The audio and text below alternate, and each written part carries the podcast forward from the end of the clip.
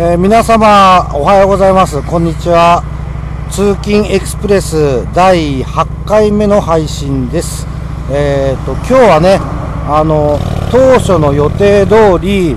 えー一番回数が多くなるであろうバイクオートバイに乗っての、えー録音になります。今は朝の7時何分でしょうか。13分です。昨日と変わ打って変わって、えー千葉県柏市非常にいい天気です。晴れてます。朝はちょっと冷たい空気冷たいですがあのー今日はなんか昨日とは違ってポカポカ気温が15度16度ぐらいまで上がるそうです、えー私はだいたい晴れている時というかオートバイ乗ってる時はヘルメットがジェットヘルメット、えーオートバイに乗られない方はわからないですかね。フルフェイスっていうのが顎まで隠れてるあのーまあ安全性の高いヘルメット、えー顎の部分がむき出しになってるのがジェットヘルメットになります。ジェットヘルメットの方がなんか気持ちがいいので窮屈感がないので私はいつもジェットヘルメットで、えーオートバイに乗ることが多いです。なのでまあ事故とかの時にはあれなんですけどなるべく安全運転スピードは出さないで、えー運転しております。なので風の音ですとか、えーこの他の雑音ですね。雑音車の音ですとかオートバイの排気音がどの程度あのこの喋りに影響して皆さんが聞きづらいかなって思ったりもしそういった心配はあるんですが今日はオートバイで録音する、えー配信する第1回目になります。通常、まあ、できればですが僕の想像ではこのオートバイに乗りながらの収録が一番回数が多くなると思います。あのーそれでねえっ、とまあナビ代わりにいつも携帯電話を、あのースマホホルダーをオートバイにはつけてるのでそこにこの私の、えー、Android 携帯をつけると残り何分っていうのが表示されるのでこれはとても都合がいいです、えー今2分44秒45秒6秒って。ねこれだったらあのー大丈夫だと思います。なので、まあ、切ったりつけたり止めたりっていうことはできないので、12分見ながら、えーちょうどよく終わりたいと思います。えーまた今日はどうしようかな。また新型コロナウイルスの話題はもう皆さんニュースでいつもいつもやってるので聞き飽きてるかと思いますが、まあ、昨日、なんですかね、政府の担当の、まあ、ウイルスの人、なんか発表、記者会見、ごめんなさい、あのまとまんなくて、やってました、なんか博士みたいな、多分最近に詳しいんでしょう、あのおじいちゃんは。っていう人が言うには、若い人は無自覚のうちに広める可能性があるんだと、えー言ってましたね。あのただ症状は重くならないので気づかないうちにあの広めてしまうんだと。そんなことはね今までもみんな知ってたんじゃないですか？なんか何か言ってるようで新しいこと言ってるわけではないですよね。っていうのがなんかちょっとプロパガンダ的なインチキ臭さを感じます。えっ、と菌を保有菌じゃないウイルスか。ウイルスを保有してて別に発病してなくても広めてしまうっていうことはみんなそんなことはインフルエンザだってそうですし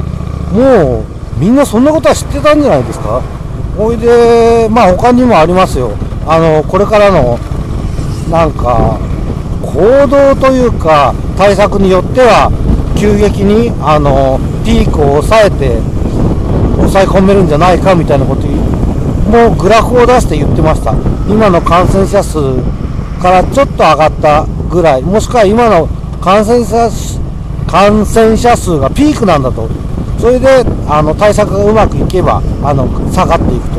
っていうのはあのーそもそも今の感染人数が把握できてる場合ですよ。検査した人数ではないんですよ。今何人感染してるかっていうことを検査を拒否してたわけですから実際何人感染してるかっていう人数がわからない。例えばそういうグラフ上で感染者数を減らしたいんだっていう目的であればこれからも検査なるべくしないのかっていうふうに思ってしまいます。あのうがった見方をしてしまいます。だって全体数が分かんないのに測ったらあの検査したらどんどん人数が増えてるっていうだけの話なんじゃないですかね。だから韓国と今の現状日本の現状っていうのは実はそんなに変わらないのにそう見せてないだけの、あの、ことだと思いますっていうことも、まあ、皆さん毎日のニュース見てれば分かるというかそんな気がしますよね。だから今もなんだ大阪で何人、えー、どちらで何人みたいな数人単位の発表してますがあれはね、なんていうかね、あれ自体がまだそんな広まってないんだよっていうことを言ってるような気がしちゃってんですけど、もう、もっと全然いるっていうのは、まあまあ事実でしょう。だから心配しろとか、そういうことではなくて、えーと、本当に本気で対策するんだったら、もうやっぱり全体数把握しないとダメだと思うんですよね。うん。その検査の期間が足りないとか、キットが足りないとか、本当にそうなんですかね。そこがなんか消せないわけですよね。だって、そんなことはないだろうって思っちゃうんですが、そこはそういうことなんですか？うん。そこの疑問が一番解消されないのと、えー、政府に関しての不信感が僕はあります。まあ、私個人としては、まあ、この配信してるように、電車通勤ではないわけです。なので、あマスク忘れた。マスクを忘れてきちゃいましたね。まあ、電車通勤ではないので、ある意味、通勤などでうつるリスクっていうのは、電車通勤の方と比べれば低いんですが、当然、電車通勤で通われてる方が会社にはいらっしゃいますので、そういう人と接触するわけですよ。そうなるとなんだ？移る確率は低い。ただあのもちろん感染するリスクはあるわけですね。あのやっぱり満員電車通勤電車っていうのが大きいと思います。あの政府の対応で学校休みにするっていうのも僕は野党が言ってるように意味がないことではないと思います。結局、移る可能性を減らすっていう意味ではあるんですよ。学校は休ませてるのに満員電車があるから意味ないじゃんなんていうことはないですよね。例えば、まあ、ざっくりですけど、学校で半分感染が広まる、えー、通勤電車で半分感染が広まるっていうふうに、まあそんな割合ではないですけど、そうなった時に、学校、じゃあ学校行く人を減らそうってなったら、その感染する可能性がその割合だけ減るわけですから、全然違うと思いますよ。だから、意味のない対応だとか、そういったことを言うのはちょっと算数的にナンセンスだと思います。例えば、どうしても働きに行かなきゃいけない、えー、親御さんがいて、子供が、えー、児童館やらそういったとこに行くっていう対応もありますよね。そうすると意味ないじゃないかっていう、またそういうわけわかんないことを言う人いるんですが、圧倒的に数が減るわけですよ。あの、感染する場が。それが意味ないって言っちゃうんだったら、あの、各地で、ね、あの、中止されてるコンサートだとか、野球だとか、そういうのも、じゃあそんなの、あの、閉めても意味ないじゃないか。1個2個のね、イベントを中止にしたって意味ないじゃないかっていうことになっちゃうので、そんぐらい、ね、全国の小中学校、まず全部の学校がそれに対応してるわけではないですが、それに対応したっていうことは、そんだけの確率が減るということなんで、えー、意味ないことではないっていうのはもう明らかですよね。あの感染をゼロにするかゼロにしないかっていう